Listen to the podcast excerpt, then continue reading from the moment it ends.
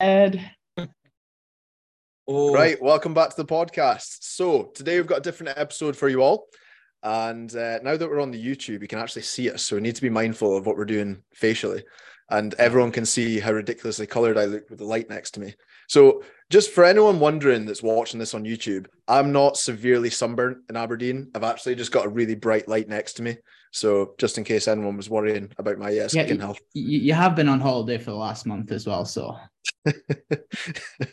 so today's episode, we're going to have a discussion uh, between the four of us. So we're joined by Ross Irving for the first time. Welcome to the podcast, Ross. Thanks, guys. Thanks for having me. Very welcome. And we're rejoined by Rob, who's been on before. So he's back on for another episode. Thanks for having me, guys. I always love jumping on your podcast. It's good fun chatting to you guys. So both the guys are coaches themselves, uh, both been in the industry a long time. So hopefully we can provide some value and some really good input into the listeners listening to this episode. And uh, we'll cover a few different um, topics. We'll discuss them in a fair bit of detail. And um, as usual, if you have any questions after you've listened to this episode or watched this episode, you can just either comment below or just uh, slide into our DMs. Hey, Dan. Yeah, definitely. That's how you like it. Definitely. Right, Dan, do you want to kick us off and then we can go to one of the guys to, to answer first? Right, okay. So uh obviously, you know, welcome to the show, guys. Um nothing uh if you have an opinion about something, air it out. We will take the hate for it, don't worry, all right. Um, so I'll ask uh, Ross this one first. Um, do you think that because you are uh, into bodybuilding or even a good bodybuilder that gives you a pass to become a coach? Firstly, I wouldn't really say I'm a good bodybuilder, to be fair. uh, but, but just in general. No, no, like I think it all kind of comes down to passion. I think that gives you a wee bit of a start. But I, well, I suppose not. yes, actually. If anybody's got any kind of interest in fitness, it gives them a pass to start becoming a coach, but it doesn't make you a good coach or anything like that. I don't think it's just kind of base that you're going to going to you're going to go off of, and it's the avenue you're going to verge down with looking at the clientele you want to work with and the way you're going to approach your coaching, isn't it? So I actually started coaching before bodybuilding. It was obviously bodybuilding style training I did. And then that's just always the avenue I've kind of went down. So I'm not really answering that question, am I? no, no, no, no. Your your answer is good. I kind of have on the same opinion uh, as you. I think like if you have a passion for it uh, and you want to try and make a career out of it, obviously, you know, without saying any names, we know a lot of cowboys in this industry. Um, that was more what I was on about. But like uh, it doesn't necessarily make you a good coach just because you are into bodybuilding or you are a good bodybuilder. No, definitely not. And I know, without naming names again, no bodybuilders that are coaches and they are cowboys. so, yeah. Um, yeah. Yeah. It's, the start is the passion. That's where you're going to go with things. Just like if you are into CrossFit, if you're good at CrossFit, does it mean that you're going to be a good coach? But it's your start of how you're going to get into coaching, I suppose. Mm-hmm. Cool. Yeah. Mr. Dubai man. So yeah, uh, I'm not going to be very controversial. I'm going to pretty much agree with a lot of the things you guys have said. One caveat I would give you though is that bodybuilding is the art of body composition. As a sport, it's the art of, of, of manipulating your body composition in a way that is aesthetically pleasing, or you might even say healthier. Maybe it's dramatic when the body fat percentages are dropping down to five, four, three percent. But uh, that potentially gives bodybuilders an ad- advantageous position for working with the general population who's more like I would argue most people's goals is to change their body composition for the better. Having said that, there's plenty of different goals that people do have. And obviously, there's going to be personal tra- trainers that could cater for any of those things, whether it's marathons or uh, MMA fighting or cycling or whatever. So, yeah, I would say again, it would depend on the the goal of the individual, but for the general population, where the goal tends to be body composition, it might be slightly more advantageous to be passionate about bodybuilding. Mm-hmm. Yeah, I, I would agree with what, what you both said. Um, on on the other side of it, um, you know, just coming at it from a maybe a bit more of a negative standpoint, I would say that there's definitely a case of probably because of social media, um, but there's definitely a case of the general population or just members of the public in general who see someone who looks a certain way, let's say a bodybuilder, and they assume that they're very knowledgeable based on how they look. And what I would say is that's definitely not always the case. You can get someone who is in great shape or they've been coached very well um, and they actually have no idea how to coach someone. And you get a lot of cases of this when they become coaches and then you hear horror stories because they don't actually know what they're doing. There's more than one way to skin a cat, as we all know, as being coaches for a long time. Um, and how that person became jacked, especially if they're like a genetically gifted person, isn't necessarily the best way to go and teach. You know, just because you can do something yourself, that doesn't mean you know how to get everyone else there. Coaching, in terms of like exercise selection, technique, all of these things, coaching isn't knowing how to do something right Good coaching is knowing how to fix 50 ways to do it wrong. So, you know, just because one person has done it correctly themselves or they've been coached really well, that doesn't give them a pass to be a good coach, in my opinion.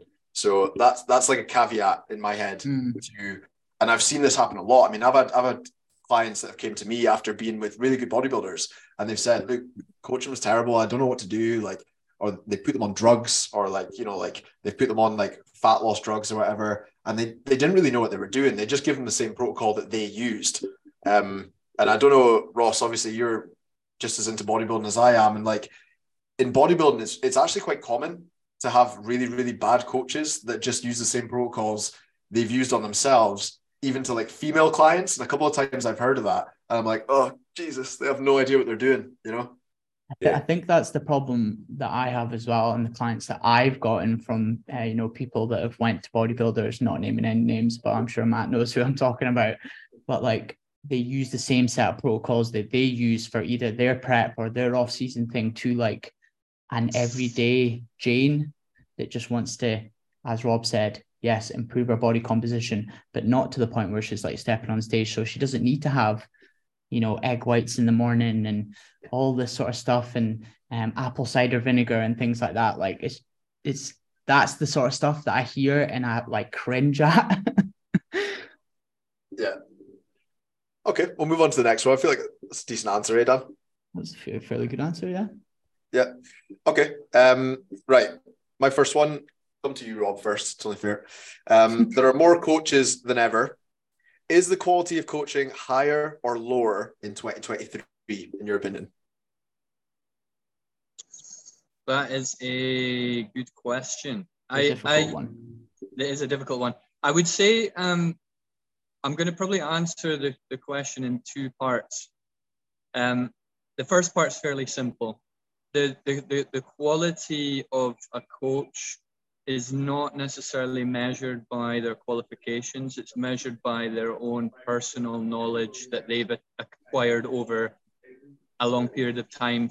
Uh, we, whether or not it's been through certification or even just traipsing the internet for hours and hours doing research and finding out uh, different protocols and things like that. So I would say that um, it doesn't really affect like uh, the quality of the personal trainers now. However, what I would say is back when I was uh, qualifying as personal trainer, like you would be looking at a year to two years of, of, of, of courses of studying to do the level three course. Um, whether it was through college or whatever, you know, but now it's, it's, it, it can be done like almost fully online and in six weeks which uh, is great. I mean, the internet is a great tool and it's helped people gain knowledge and uh, attain uh, lots of different certifications as well. But it doesn't necessarily transpire to being a good coach. And you will see advertisements. I remember seeing like I think it was an advertisement that uh, they used to put up on uh, in Pure Gym back in the day, uh, and it was like earn up to forty five thousand pounds a year personal training, and that if your eyes were drawn to that and not actually because you wanted to change people's lives and help people become healthier and fitter, then you're probably going in it for the wrong reasons and it's probably not going to work for you either. So I would say it depends on the coach. Ross? So I, I think it's a bit of a weird one. I think that coaching definitely is diluted now. Maybe that's just my perception. The quality of the quality of coaching is diluted now. Maybe that's just my perception because I'm probably no longer one of those coaches that are diluting it compared to when I started nine years ago or whatever. But I just feel like there's so many, so many, like the question says, there's so many PTs now, probably because you do see those things like earn 45 grand a year and stuff like that. So many people get involved in it and they last like two weeks and three weeks. And like, I've hear stories of like I've got clients that work in gyms and they're like we get 10 PTs and oh there's four starting, four dropped off last week and uh, it's, it's always going that way. But at the same time, I kind of feel like there's a lot of kind of un not untapped potential, but a lot of potential and a lot of people that don't probably get the props for what they do. Like you always hear it, there's big names in the industry, and it's like you go to them, like if it's a bodybuilding coach, like you go to Tom Hames, you go to Callum Street, you go to Cuba. but there's loads of guys out there that really know their shit that probably don't get their kind of come up it or the, the what they praise for the job that they do just because so it's a bit of both i think it's hard to say but they're definitely overall i would say coaching standards are diluted what do you think i would like on your oh, can I can I just mention something on the back of Ross's statement, which I think's interesting as well, and I do agree with him. Is not all the time, but usually the loudest people are the ones that aren't that good at what they do and aren't that knowledgeable and the most overly confident you know and the ones that are genuinely very knowledgeable and genuinely uh, have a have a passion for their work can can almost it can almost make them a little bit uh, shy to to um, to to put forward their services or a little bit um, I don't know they, they, they may be overly humble you know whereas mm-hmm. uh, you find that in, in many different uh, parts of parts of, of business and life but I, that's just a, a, little observation I've seen in uh, in in coaching as well yeah I'd agree with that Dan what do you think yeah. do you think coaching's better when we started or better now?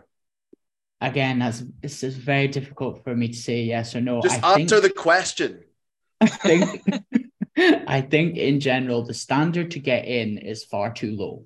You, you know, like I'm not saying we need as much time as you know 10 years at med school or whatever, but like we take on more as coaches nowadays, more than just training and nutrition advice. Um, and I think a six week um, course, uh, you know, is the starter, but there's no um, encouragement to go and like do other courses on top of that. Um, certainly when I did my level three, it literally was six weeks. They pretty much, uh, you know, I remember the guys up at the front of the class that, uh, during the anatomy exam that really didn't know, and the tutor was like kind of like looking at option B, and he was like, "Which one do you think it is?" you know. So but there was no chat. Like you had to get CDP points after it to keep up your reps. If you, if any of you guys remember what that was, um, like twenty points a year. But you got it by doing like a spin class or a fucking gym based boxing. Not anything that's actually going to help a client go through like a transformation change. And I'm not talking about getting them in the gym more, like an actual like full lifestyle haul of sleep, uh, hydration, nutrition, all this sort of stuff. Like, I just don't think there's more uh, encouragement to actually learn that side of things. As Rob said, you know, part of the reason why I kind of got into it was I did read one of those posters about earning a lot, and I went into it for that. It's changed now, but like they do try and make it more mass numbers to get you through the door, pay for their tuition in their companies to to get in more people I don't necessarily think that they're doing wrong. I think it's a good starter. I just think we could be a little bit more, make more stricter regulations to become qualified. Some people don't even have level threes these days. Like that's how crazy it is. Is they don't. I know online coaches out there that have never read a textbook properly. You know, like at least go and do your level three. Like that's it's a low entry barrier. Like just go and do it. Yeah, I think for the lower quality of of coaching the primary reason is probably because the barrier for entry is just so low compared to other professions. So naturally, you're going to get people who don't know a lot who start coaching and charging for it. Mm-hmm. Um, but I guess that's just the nature of the beast now, and it's so out of control the online space of coaching that it's very very difficult to actually try and regulate it now because mm-hmm. I know like Ultimate Performance, uh, reps, like places like that have tried to to introduce like a system of regulation but I don't even know where, where you would start with that. I can understand how to do it in terms of a personal training sense. You just mm-hmm. get every PT in a gym to go through some sort of training or go through some sort of regulation test like once a year or something like that. And you have one person that goes around the gyms and does audits on personal trainers. But how do you do that on online coaching? It's, it's practically impossible to do it. Mm. Yeah, I definitely do think that a bigger emphasis does need to be on like development. Like, great, there has to be some entry level, doesn't it? And probably like a six week course is fine. But mm. how many times, Dan, like, um, like uh, Matt, sorry, um, every time we talk on Instagram, I'm like, what course are you doing now? Like, uh, nearly every time we do it, because it's like, hey, what could I do next? Because, mm. and I think that was probably the biggest shift for like me personally when I did my first ever course outside of the standard entry. Um, and it kind of pushed me on and opened my eyes to like what so many people are doing down south, and you come up to like a commercial gym and wherever it is, and probably anywhere to be fair, and it's it is diluted by everybody that's just done the same course to get in, and they're young, so they've got relatively good bodies. So it's like it takes you to the first question: Does that give you entry to to be a coach, to be a good coach? It doesn't. It needs to be that development. I, I guess as well, like it just doesn't I don't think it's like you have to go on course specific stuff all the time, but it's just like surrounding yourself with people that are like minded that you can have like intelligent conversations with, reading. Like, we're not going saying go and spunk all your money on courses left, right, and center. Like, you could just do something like this sit with four mates, really discuss if clients have actually got any problems. Um, I just don't know if the PTs coming through certainly are like exposed to that or or even really being told that that is like a use a use like this conversation here is a useful resource to me. Like although we have very similar opinions i will come away with like oh rob said this. I now think this and i will maybe look into a bit more. Ross said that. You know what i mean? Yeah, yeah. i suppose it kind of comes down to your passion again as mm. well. If you've got the passion for it then you'll be inclined to do more and just find out more for yourself i think as well. Mm-hmm. Mm. I think uh, doing it to earn forty five k. I think listening listening to something like the Andrew Huberman podcast on a weekly basis will give you every certification you need. you know, you don't, need, you don't, really need to sit and invest uh, a lot of money when you just sit, take some notes on Andrew Huberman's podcast. right, we'll move on to the next one, Dan. Do you want to do one of yours? Yeah. Well, do my one last because it's kind of like just do your one next. That's what I'm trying okay. to say. Okay. So the next one I was going to ask you guys, we'll come to you first, Ross. If you were starting now in 2023, so this is your first job as a coach, what would you do differently from when you started? Because we all started, like all four of us started 10 or more years ago, basically. So yeah. Um, what would I do differently to to to when I first started? Yeah.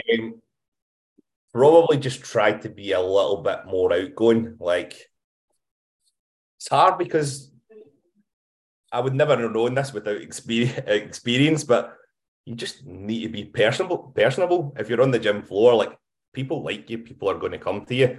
Um, from from that standpoint, and although Dan, you said not everybody needs to go on courses, the first thing I would do is go on more courses. like I can't bum it up enough. The first time I uh, the course I did was the M10 mentorship, and it was a massive, massive eye opener to me of like standards of coaching and stuff. And I, I kind of feel like that should be like the standard of before you can do anything because it was like a broad coverage of of everything um, and the importance of everything rather than just like when I first started as a coach, I believed so many bullshit myths.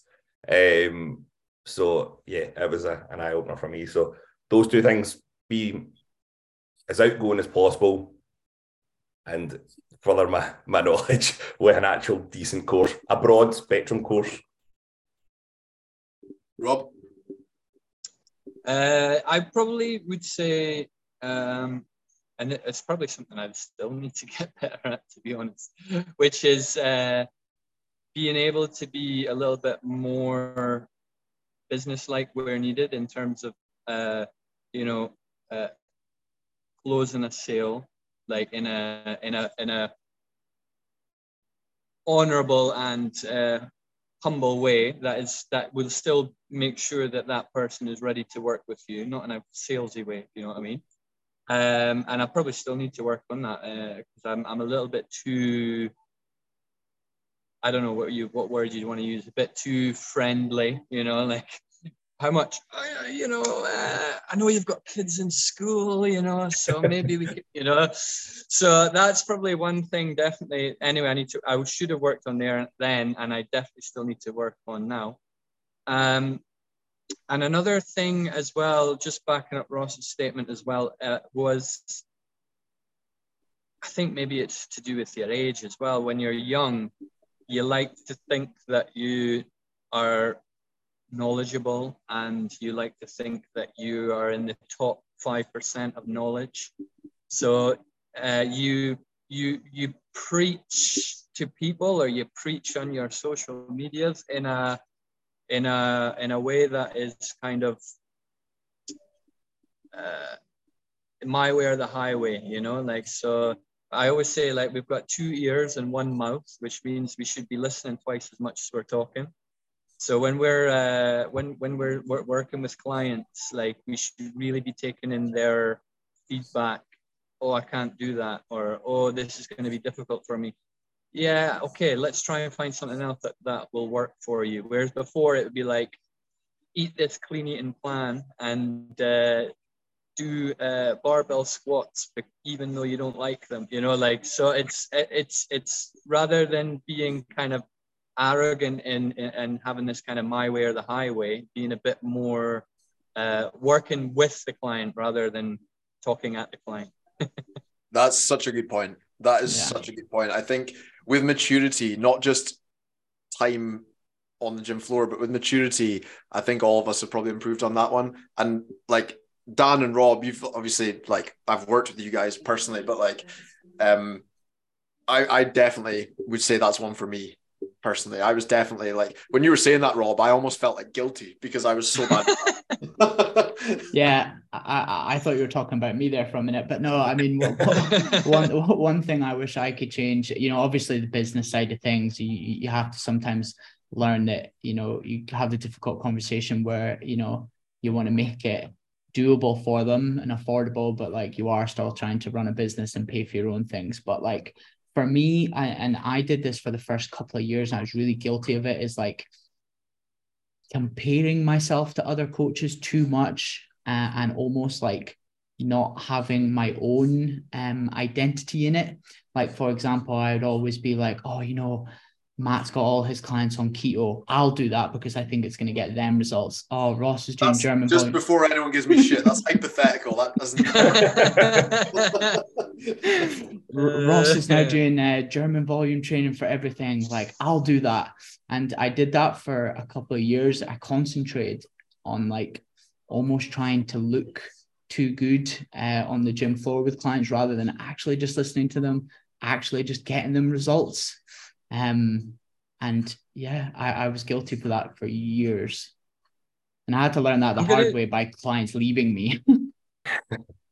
Dan, I think that's a really good point, and I'll tell you why. Because I've watched you and and I've watched Matt uh, like since I've left the country, and I like you both got different ways of kind of presenting your business, let's say on social media, and something that I used to think a lot is like, oh, I'm not posting enough videos, or I'm not posting enough demos, or I'm not posting enough like informative stuff, you know. And and and I really like when I see a story or a post done by you, or I see a story or a post done by Matt, like I'll stop and I'll have a look at it because I see you both doing the post just passionately from your hearts. Let's say it's not just mm-hmm. uh, uh, this this uh, this sales guru told me that I need to do a video like this or I need to do a sales pitch like this. You know.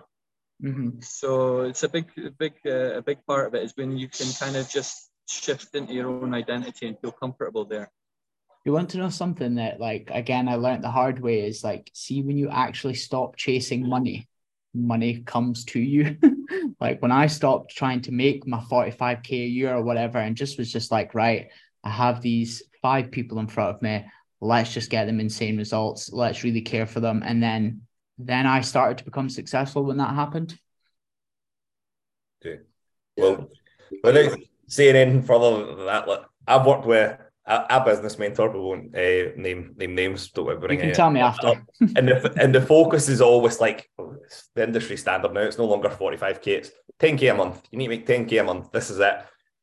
I'm never got to ten k a month, but like the chasing the numbers doesn't bring you getting a happy dippy here, but doesn't bring you any more kind of happiness. It's like what are you trying to get out of it? If you did sign up to the to just make 45k a year, whatever, then maybe that is going to bring you happiness. But mm. we probably all didn't get involved in this to make 45k. It was re- it's really because it's again your passion and stuff like that. So if you do focus on the client and you see them happier and getting the results, like I just buzz off of getting results. That's the main thing. That's why I just push push results, and mm-hmm. things are going to come off the back of that. Really, I think as well. Like when it comes to clients and particularly young PTs, there's quite a lot of PTs who listen to this, um, and they'll maybe message me and Dan about our episodes.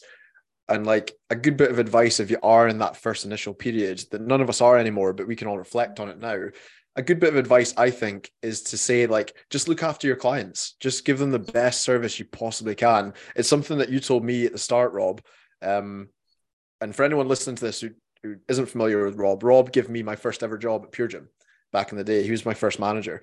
Um, so a bit of advice that Rob gave me was just keep your clients happy, just take care of them, look after them, get results. If you do that, you will eventually you'll pick up clients. As a trainer, you will pick up clients. If you keep them all happy, you will forever be busy because you'll keep clients. Client retention is keeping yourself busy. You don't need to keep trying to get new clients, new clients, new clients if you're keeping everyone happy. If you keep Referral. those clients happy, yeah. Referrals number one. Mm-hmm. Yeah. Yeah. So I mean, you know, for people who are who are in that mindset of I need more clients, I need like I need to speak to 100 people a day on the gym floor and maybe I might get one or two like per month or whatever. Just get all your clients happy. They'll do your referrals. They'll do they'll do your talking for you. They'll tell their mm-hmm. mates, their other halves, brothers, sisters, all that stuff. That's how you get clients, you know. Keep people and happy. If you've got a if you've got a good relationship with your client, they might not necessarily think to tell a lot of people about you, but you can feel fairly comfortable to say, look, if you're happy to refer me to some of your friends, like I'll stick an extra session into your next package or whatever, you know? Yeah, give them some sort of like incentive. Mm-hmm. Right, we'll move on to the next ones. This is, I thought this could just be quite funny. Um, I've got a couple of things that I've thought of already. So, some stories of the best and worst PT sessions. So, I don't know if you guys have got anything off the top of your head. Rob, we'll come to you first. Best or worst PT session? Worst PT session. Um, I mean, it's not actually a session, but I will tell you a rather humorous story about working with a client. I just um, I'd, I'd I'd just accumulated a, a new client. It was uh, fairly like early 20s female. She was from the UK and this was out, out here in Dubai. Is this PC? And, sorry, yeah, it's PC, don't worry. Well, it's fairly PC. um, we just had our consultation. We'd, we'd agreed that we're going to work together. Great. And um, literally on we we I think we'd had one or two sessions only. So it was like the first week or 10 days that we'd been training. And uh, we were chatting about the time and day exactly that we would train uh, this week, and I'll say, okay, well, we'll see you tomorrow then. Instead of writing, I'll see you tomorrow so we can kick your ass, I said, I'll see you tomorrow so we can lick your ass. and then literally, like, this was back in the day that you couldn't delete messages or anything like that. I was like, oh God, that was so embarrassing. Um, I meant kick, I swear.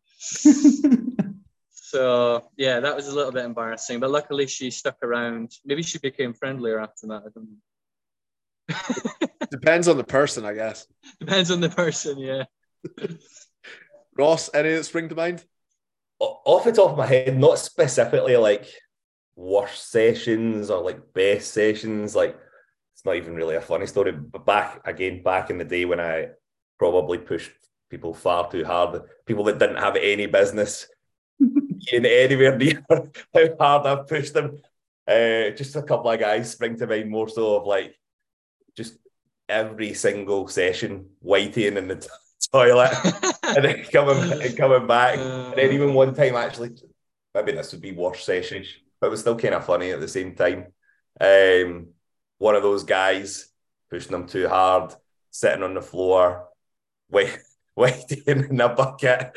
And then at the same time, some guy that's nothing to do with me, some guy that's running on the treadmill, you just see him fire straight off the back into the back wall. And then he comes over to me with one guy who's been sick in the bucket and he's wanting me to help. And I'm like, what am I going to do here? so it's not really a wash session, but uh, that's one thing that kind of sticks out in my head. It's like, do, do, do you not think it's weird? Kudos to the guys for actually coming back after spewing.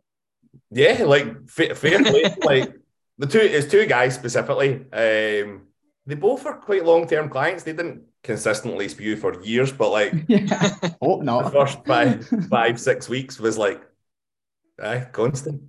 No, it's it's weird how you know like if you made somebody spew, you almost got like a badge of honor for it back in the day, whereas it's totally not cool now. But um, I I have a horror story actually that I'm not sure if I've told on this podcast before, but when I was at Bannatynes in Aberdeen, I used to do um group sessions, group PT sessions uh, for up to three, three or four people, and uh, we were doing like this little circuit.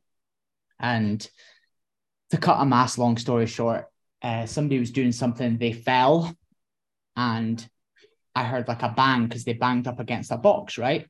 And I looked at her, I looked her straight in the eye, and I was like, Are you all right? Can you carry on? She was like, Yeah, fine. She got up and continued. I think it was med ball slams or something she was doing. She like slammed it too hard, fell back, whatever, carried on going, right? And uh, this other lady turned around and was like, The lady's name is Karen. She was like, Karen, look at your arm and she had fell back and smashed her arm on the side of the box and it had pierced the arm all the way to the bone. Oof.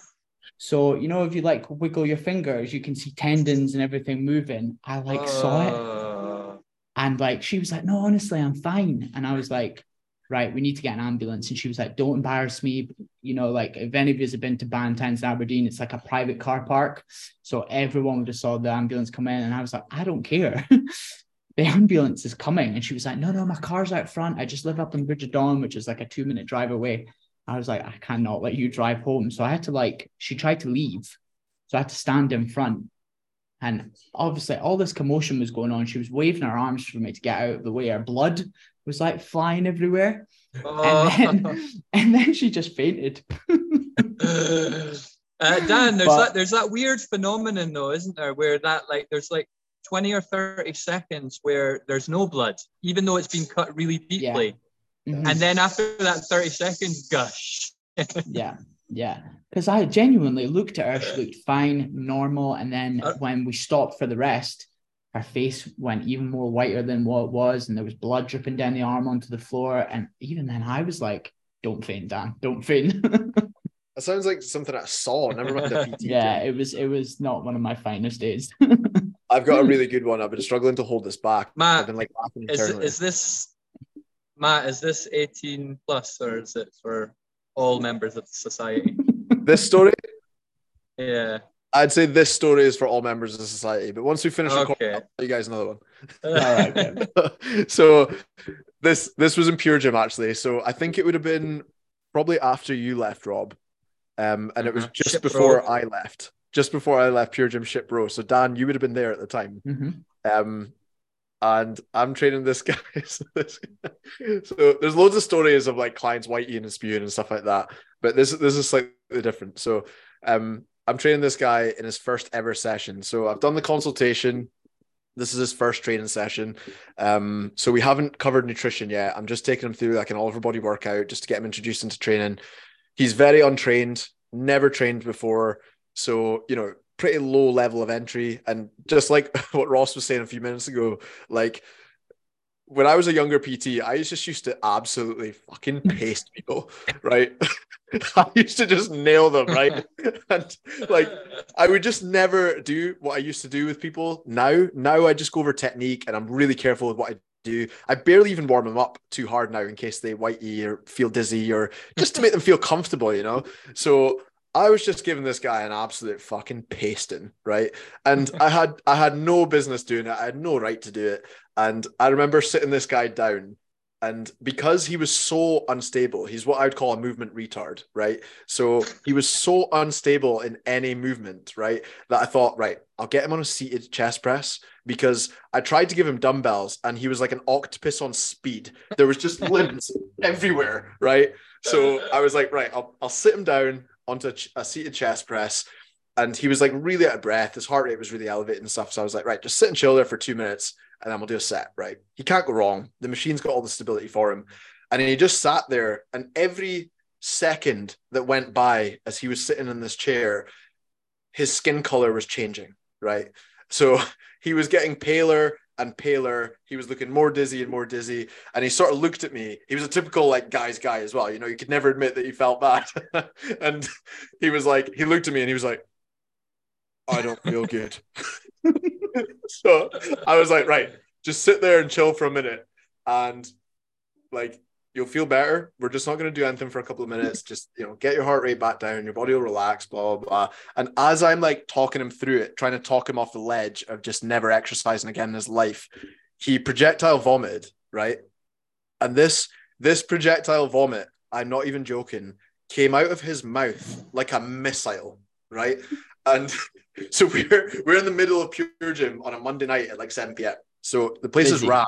And Yeah. Greg, who I now work with at CN, was PTing, and he was doing a circuits class about five meters away, and his projectile vomit just about hit someone that was in the class, and it like, it, like it like landed, it like landed, and it was like hot steaming curry.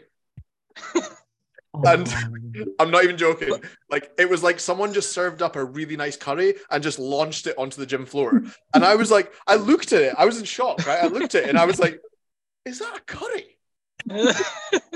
And then he looked at me and he was like, he was in he was an Indian guy. So I mean, I'd imagine he ate curry all the time. And um and he looked at me and he was like, Yeah, I had a Vindaloo before I came. oh god!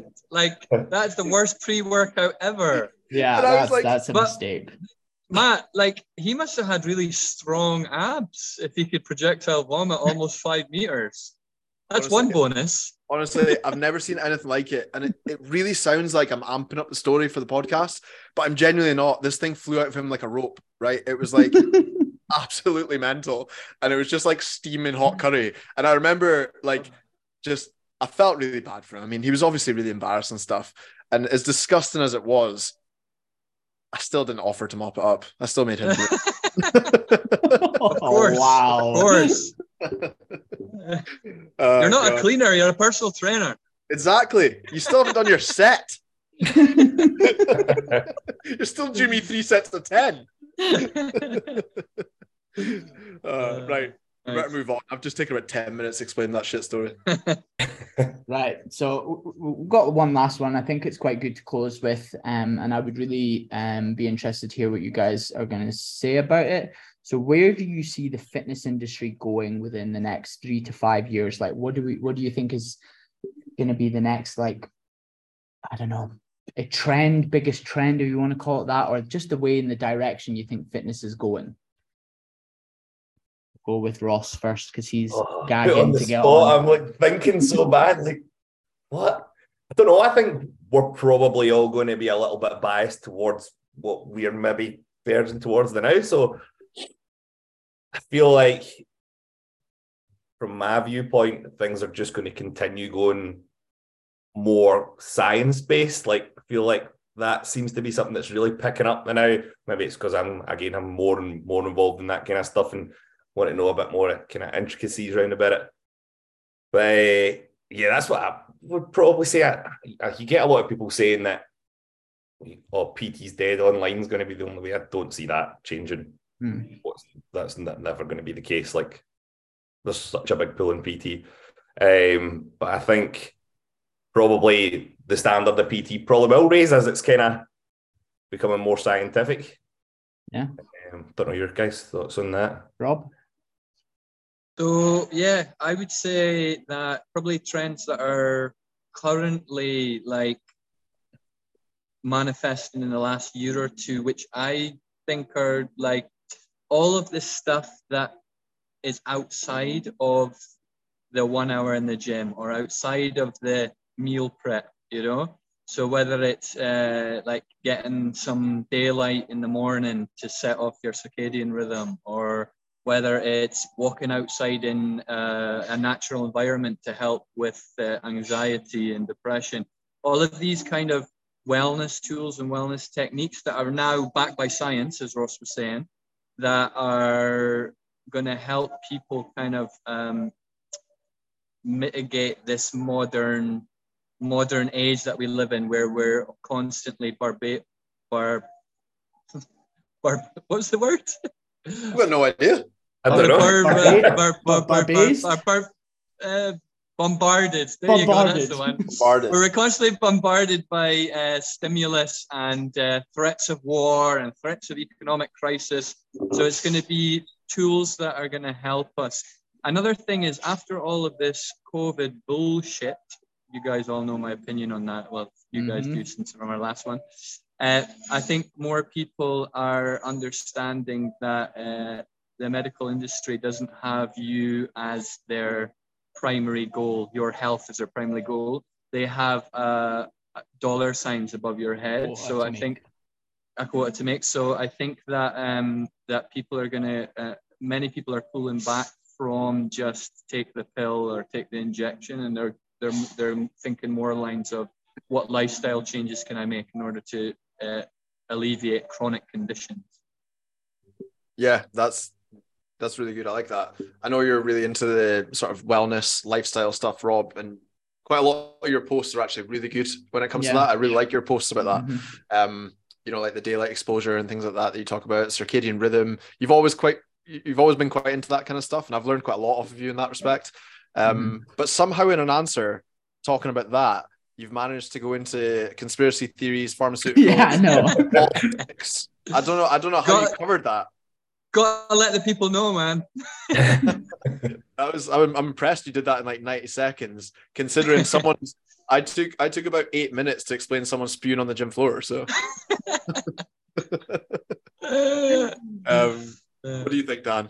Yeah, I, I agree with Rob. I actually eh, he's pretty much stole my answer. I think you know we're going down a, a route where people are now really thinking what are the sort of you know free things and i say free not in terms of like a monetary value but like not having to go to the doctor to get a pill or a potion of some sort to to fix you it's what can i do? Sunlight exposure sort out my nutrition keep well hydrated. Cold plunges and like saunas are really um big at the moment things like that. Um so yeah i think it's something that is backed by science and something we're all doing you know now and integrating into the coaching. Um, because like as I was kind of talking about the standard of coaching at the start, it's not just a gym session. Now that PTs are required to deliver, we're almost required to de- deliver some sort of lifestyle advice and and upskill ourselves on the importance of sleep and why you should sleep and sleep hygiene and all this sort of stuff. Um, so I think it's going to just double down and really continue on that path. And I think it's only just going to get bigger and bigger. I agree with Ross as well. I from somebody that has been an on-floor PT for 10 years and has for the last year been an online PT more through personal choice and um, because I had to move. Um, I don't think it's a dead industry at all. I think it's definitely face to face is more personable. Um, I think you know it's it's going nowhere. Uh, is the short answer of what I'm babbling on for trying to say right now. I don't think it's going anywhere. Um, I do think online coaching obviously picked up during lockdowns and things. Um, and I think it will continue to get more popular. Um, but I that doesn't mean to say I, I that I think that face to face I'll I'll be dead. Yeah, yeah, I'd agree with that. I think in the next five years there might be a bit more emphasis on stress management, hormone profiling, things mm-hmm. like that that are coming into chat now. I think more people are learning more about these things, and like what Ross said about science, scientific data is coming out all the time. So in five mm-hmm. years' time, you'd be surprised at how much will come out and how much new things will have revolutionized by then. Mm. And I think when it comes to these things, it's all pretty new. You know, personal training as an industry, the fitness industry is relatively new. You know, when you mm-hmm. talk about the industry of personal training, it really only started in the 2000s. You know, mm-hmm. there was mm-hmm. PTs in the 90s, but it wasn't it wasn't really an official qualification. It wasn't seen as an actual job until probably 2000s. So it will just it'll have evolution. Things will change over time.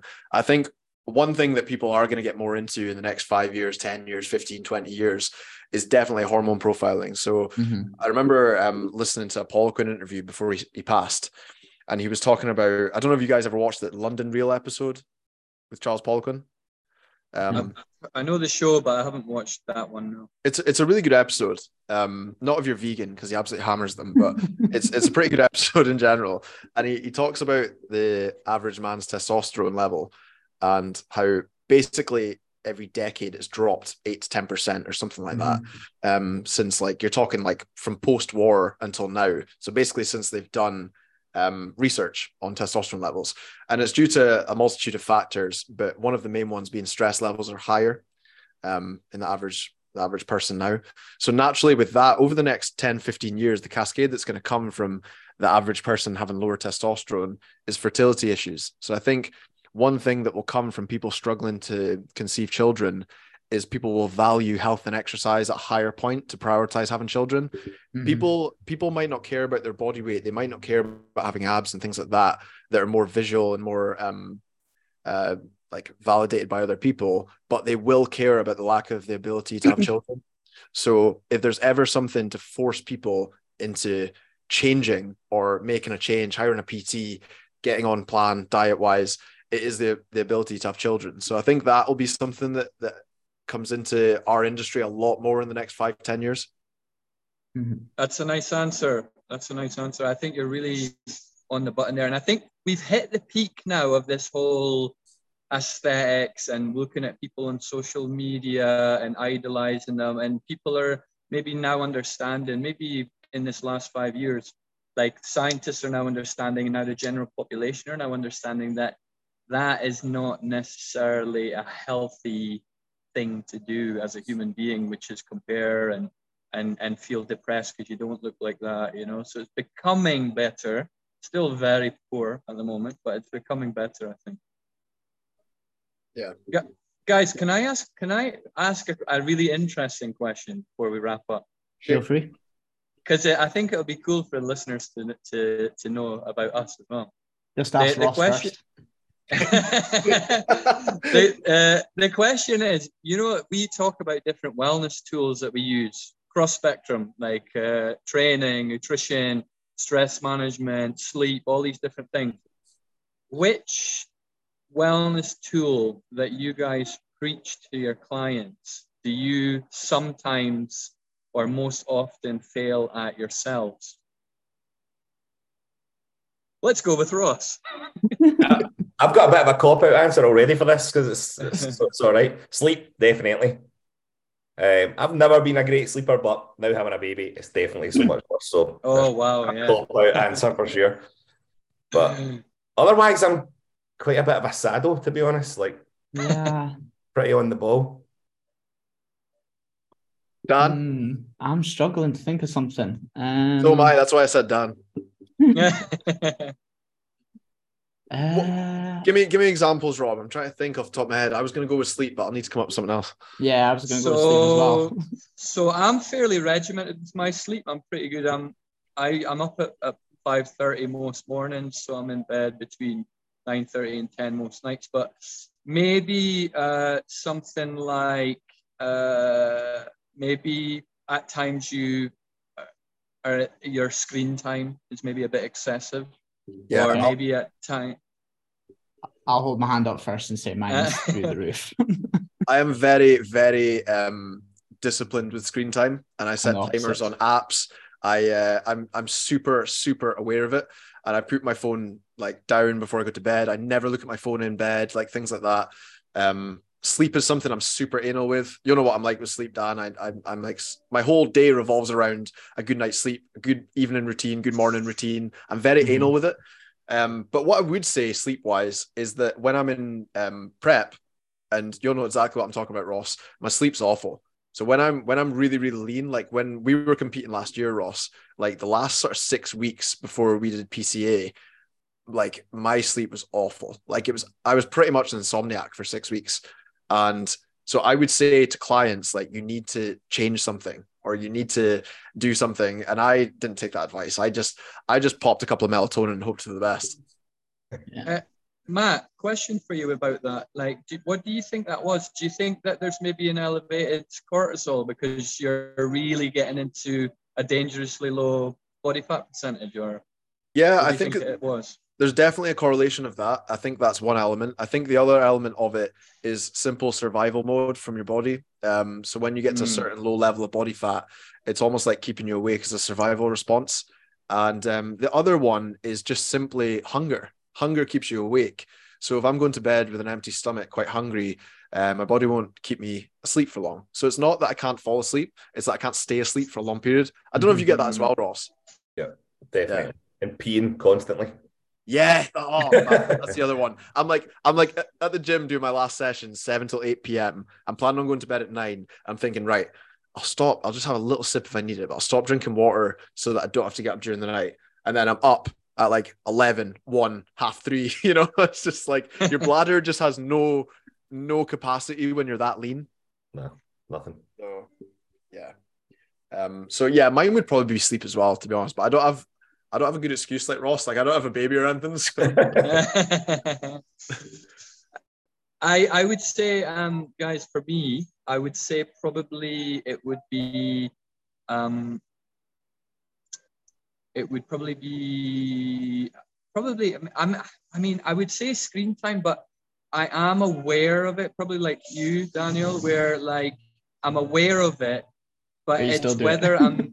Well, no, it's aware. Yeah, or it's whether I'm. I'm actually will, willing to action it or not Mm. you know so i often um I, I i i discovered this thing where you can switch your app off like after 30 minutes of use like as in you get 30 minutes of use every 24 hours That's so I what i'm now trying to ah okay so now i'm trying to stick to that like uh, so like say for example let's go with instagram or youtube whatever youtube i'll put on for an hour. i quite like watching like documentaries stuff but uh, I'll I'll stick a, a, a timer on that, and then literally it takes a lot of effort to go into the settings and everything to take it off again. So I'll just be like, okay, I've used my I've used my uh, my uh, my usage for today. I'm not able to go online anymore, you know. So, but again, it's something that I consciously have to keep in control because if I don't, it can spiral spiral out of control. If that makes sense. I mean, everything on our phones is designed to make us feel addicted to it. It's everything oh, yeah. about. ins- I mean, you've literally got like people who have done scientific research and they have data to collect and use on an app like Instagram or Facebook to hook you in and keep you on that app. You know, like like I don't use them, but like TikTok and things like that. Like they're mm-hmm. designed to get people addicted to them. So you know, it's you're not an idiot for being addicted to your phone. It's just that you have to try and act with some sort of level of discipline to avoid spending too much time of your day. Um, because procrastinating on the iPhone is such an easy thing to do. It's very, very easy. Oh yeah. So, you know, it's it's easily done. It doesn't make you an idiot or a bad person. I would say that to clients, like try and cut down your screen time. Um, but just, you know, like have certain things that you're actually trying to do. Just saying I'm going to cut down my screen time does nothing. That does nothing. Actually That's set right. timer It needs to be actioned. Yeah. Yeah. Exactly. Set timer limits.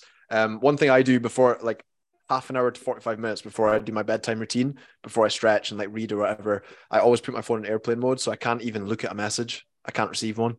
Um, so that's something that I've done that helps me. So I don't know if anyone else uses that, but it's something I do. I actually put my phone on airplane mode uh, when I go to bed. Um, and I, again, I don't know this, I don't know whether there is any because this is totally anecdotal, it's not scientific, and there might be science behind it. But when I have my phone on airplane mode, and since I've been doing that for the last year and a half, I feel like I sleep more soundly. Mm. I don't know. Maybe uh, maybe it's because I mean, if if a phone is able to talk to a satellite, or if it's able to talk to a Wi-Fi router in the other room, there might be something that could also be triggering signals in the brain as well that keeps your brain stimulated at night. I don't know, but that's purely anecdotal. You're going down these conspiracies again. I, think. I was waiting to say Rob's conspiracy theory here. That's it's, uh, it's, also like well beyond my pay grade. I'm like so out my depth of that chat. You know, like uh, I, I just how to use Wi-Fi. Never mind, like explain it. Cool. Anything you want to add to that, Dan? No, I, I think we better wrap it up there before Rob starts talking about Area 51 and how they didn't land on the moon. oh, did you know about Area 52, guys? I did. I'm like you. I like conspiracy theories. did you guys see the the Q and A question I got? Is uh is Hitler still alive? no, no, didn't see that. What like did you answer? He'd be like 138 or something. It's like. I mean, might have the technology. right, Dan, you want to wrap us up? Yeah, yeah, yeah. Right. Guys, do you want to uh, give yourselves a wee plug where people can ask any questions? And, you know, if people want to text Rob about conspiracy theories, where can they find you, Rob? And then we'll go with Ross. Uh, you can, you, my website is www.coachedbyrob.com, Instagram at coachedbyrob. And uh, yeah, if you have, want to have a chat about anything at all, you can controversial subjects are even better. Ross. no, cool. I'm on a couple of things, but probably the best place for sure is to get me is Instagram. I should be cutting down my screen time on Instagram for sure. Uh, at Ross Irving Fitness Nutrition. Awesome. Can I just say before we finish up as well that like this is the most like Scottish guests we've ever had on name wise. Like Ross and Rob, that is the most Scottish podcast we've ever done. Definitely. the Scots. right, Dan, you can finish it. right. Thanks very much for coming on, guys. Uh, it's been a pleasure. Um, Ross's second ever podcast. Uh, so um, he got on absolutely great. Rob, this is your third time on. I think so. Yeah, third time. Yeah, so. it is third time. Third time. Uh, it's always a pleasure to have you, and you know we will get you back on to chat more conspiracy theories. But thanks very much for listening so far. If you've made it this far, and yeah, that's another episode done.